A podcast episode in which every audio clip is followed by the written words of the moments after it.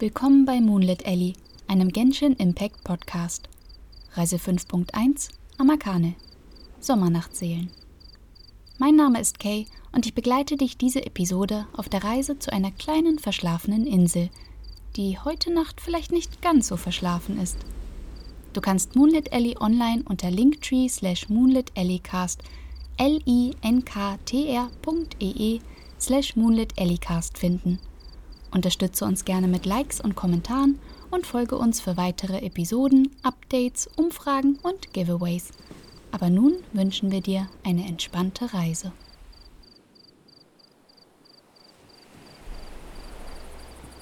Die erdrückende Sommerhitze hielt Amakane sogar noch während der Abendstunden in ihrem gnadenlosen Griff.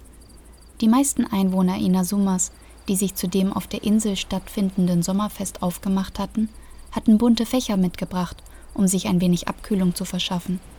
Und somit war es für alle eine große Überraschung, als ein plötzliches Sommergewitter über das Fest hereinbrach. Für ewig scheinende Minuten prasselte heftiger Regen auf den Hügel, begleitet von dunklem Donnergrollen.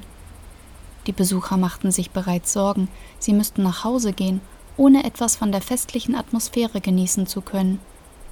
Manche machten sich auch Sorgen um den morgigen Tag, der letzte Tag des Festes, der immer in einem spektakulären Finale endete, welches durch die Feuerwerke der Naganohara-Familie gekrönt wurde. Doch nun zuckten grelle Blitze durch den Himmel anstatt bunter Feuerblumen.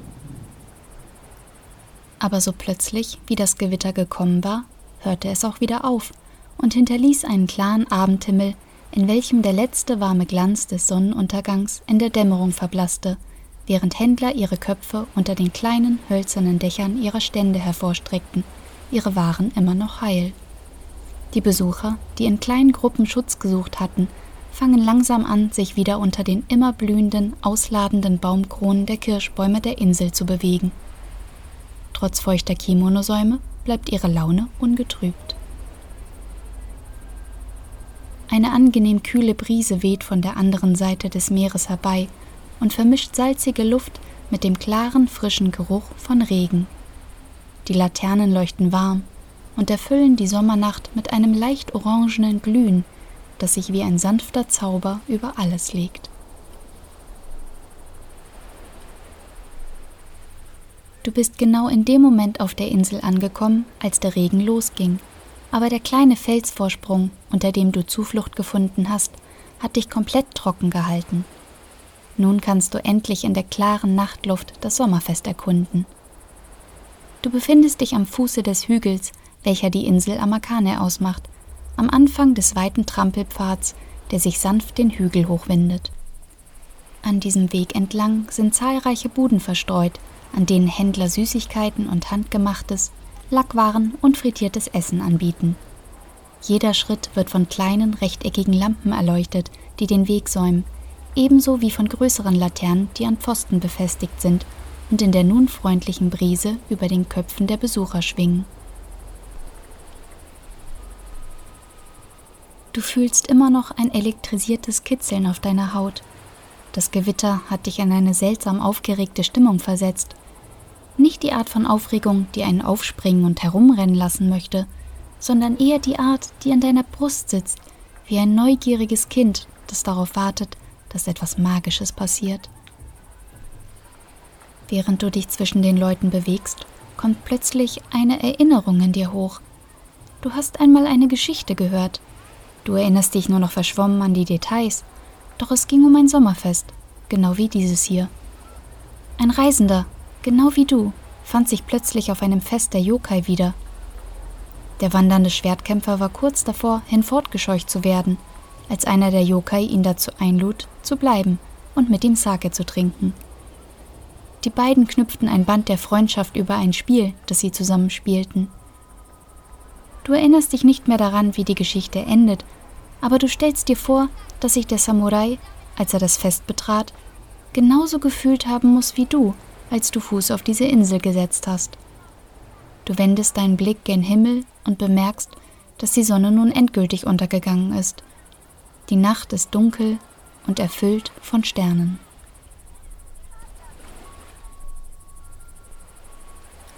Aus dem Augenwinkel bemerkst du, wie dich jemand beobachtet. Aber als du den Kopf wendest, realisierst du, dass es nur die hohlen Augen einer Fuchsmaske sind, die eine Frau an ihrem Kopf trägt. Sie steht neben einem Gestell, das allerlei Arten von Masken zur Schau stellt. Oni, Kitsune, Tengu, Tanuki, Nekomata und andere Geisterwesen richten ihre leeren Blicke auf dich. Ihre spitzen Zähne und Hörner reflektieren sanft das Mondlicht. Obwohl keine Augen hinter den Löchern in ihren Gesichtern lauern, scheinen ihre Grimassen und ihr Lächeln lebendig im leicht flackernden Licht der schwingenden Laternen. Du fühlst dich von ihnen in den Bann gezogen. Eine der Kitsune-Masken ist mit zierlichen goldenen Pinselstrichen bemalt, die eine Geschichte zu erzählen scheinen. Vielleicht ist es die Geschichte einer Yokai, die eines Sommernachts die Welt der Menschen betritt und sich plötzlich auf einem Fest wiederfindet. Würdest du mit ihr feiern oder sie fortschicken?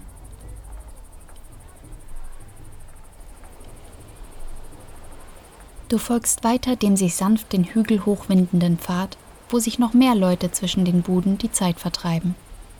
Eine Windbrise, die den Geruch von frittiertem Teig zu dir herüberweht, bringt eine Auswahl von Windspielen an einem der näheren Stände zum Klingen. Du folgst dem Geräusch, das einem bescheidenen kleinen Lied ähnelt, bis bunte Farben deinen Blick fangen. Dir fällt direkt auf, mit wie viel Sorgfalt und Verspieltheit dieser Stand dekoriert wurde. Nicht nur Windspiele finden sich an langen Bändern hängend, sondern auch andere Girlanden und Dekorationen, die aussehen wie Temari, Meerestiere, Blumen und Sterne. Sie alle flattern sanft im Nachtwind.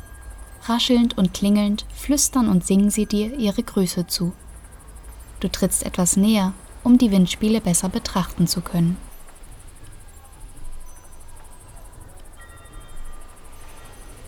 Manche von ihnen wurden aus buntem Glas zu ihrer typischen runden Form geblasen. Tiefes Gelb, Blau und Pink. Andere sind klar und mit winzigen Farbpunkten oder simplen Blumen verziert. Es gibt sogar Windspiele, geformt wie Goldfischgläser oder Tiere. Du entdeckst ein Shiba Inu Windspiel, ein Windspiel in Form einer Katzenpfote und eines, das geformt ist wie ein runder kleiner Frosch. Der Anhänger seiner Schnur ist eine Libelle. Manche der Windspiele sind nicht aus Glas, sondern aus Porzellan oder Metall gefertigt. Ihr Klang ist anders. Die Keramik-Windspiele klingen dumpfer, doch ihr Klang gibt dir ein unverhofftes Gefühl von Vertrautheit. Der Klang der Metallenen ist klar und durchdringend, wie die hellste Glocke. Manche der Windspiele sind mit Motiven bemalt, die Gedichte darstellen. Sie sind nicht besonders ausgeschmückt, im Gegenteil, sie wirken bescheiden und unperfekt. Doch ihre Schlichtheit gibt dir das beruhigende Gefühl, dass auch hinter alltäglichen Dingen größere Bedeutungen schlummern können. Bevor du diesen Gedanken weiter vertiefen kannst, lässt ein plötzlicher Windstoß alle Windspiele auf einmal aufklingen. Was für ein fröhlicher Chor. Es klingt fast wie das helle Lachen einer einzelnen Stimme. Wenn du genauer hinhörst, kannst du hinter dem Murmeln der Menge das Rascheln nasser Äste und das Rauschen der Wellen vernehmen. Das Schwatzen und Lachen um dich herum entspannt dich. Fast könntest du dich irgendwo niederlassen und den Rest des Abends in den eigenen kleinen Welten der Muster und Farben, der Yukatas und Kimonos der vorbeiziehenden Menschen versinken. Florale Designs scheinen am beliebtesten zu sein, doch du entdeckst auch Fischmuster und sogar Feuerwerke, neben schlichteren Mustern wie Streifen oder Karos. Moment, war das eben ein Fuchsschwanz oder wieder nur ein Yukata-Ärmel?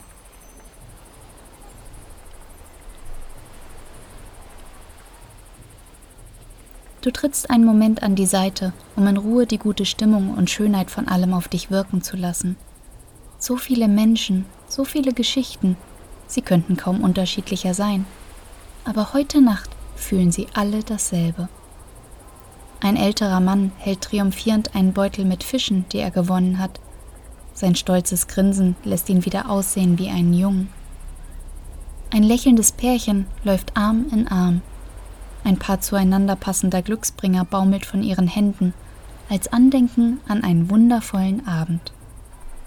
Du entdeckst Leute, die, genau wie du auch, die Atmosphäre auf sich wirken lassen und die Lichter und Leute mit einem kleinen Lächeln auf den Lippen beobachten. Sie genießen ihre Zeit hier in ihrem eigenen Tempo.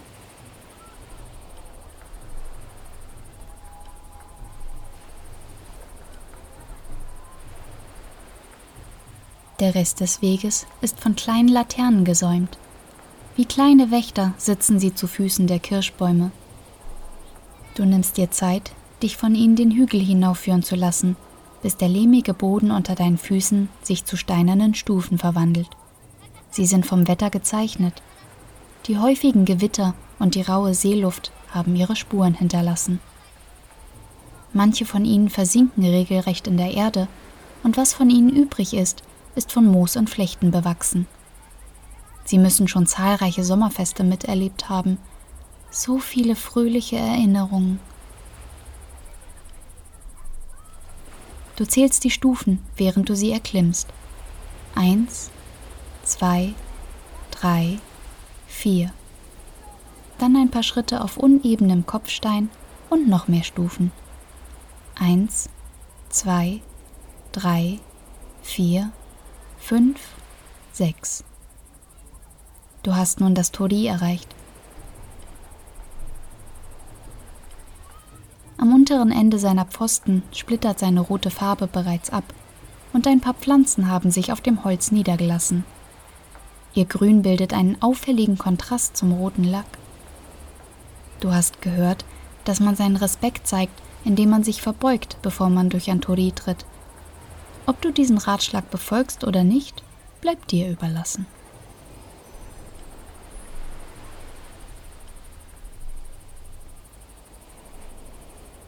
In dem Moment, in dem du durch das Tor trittst, fühlst du, wie sich die Atmosphäre verändert, als du auf der Spitze des Hügels ankommst.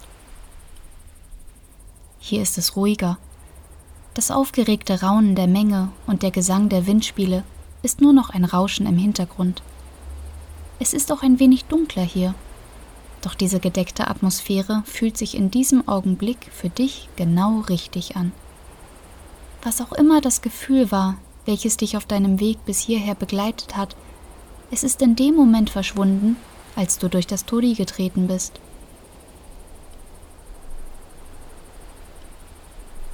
Vor dir liegt das Meer, welches dich mit seinem frischen, salzigen Atem begrüßt. Es streckt sich vor dir aus, bis es Narukamis Strand erreicht. Du kannst deutlich Inazumas Hauptstadt auf seiner Spitze erkennen, gekrönt vom Tenchukaku-Palast.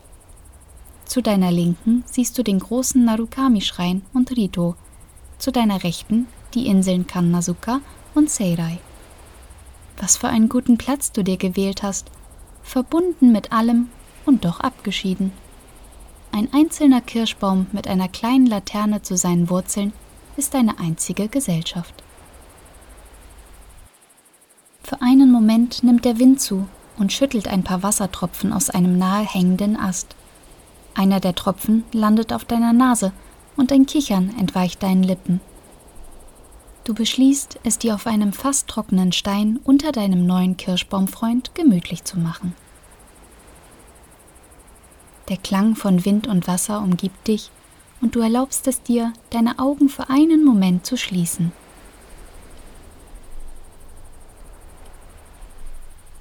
Das Letzte, was du siehst, sind die sanften Wellen an dem Strand in der Ferne. Kirschblütenblätter treiben an der Oberfläche und erzeugen eigene kleine Wellen. Die kleinen Kreise, die sie ziehen, werden zu großen Kreisen. Die Kreise verbinden sich mit anderen und werden zu Mustern, wie auf Kimonos.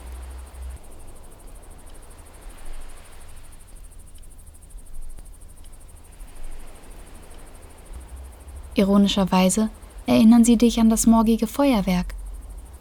Die Feuerwerke sind ebenfalls wie Blüten. Blüten aus Feuer im Himmel statt Blumenmuster im Wasser.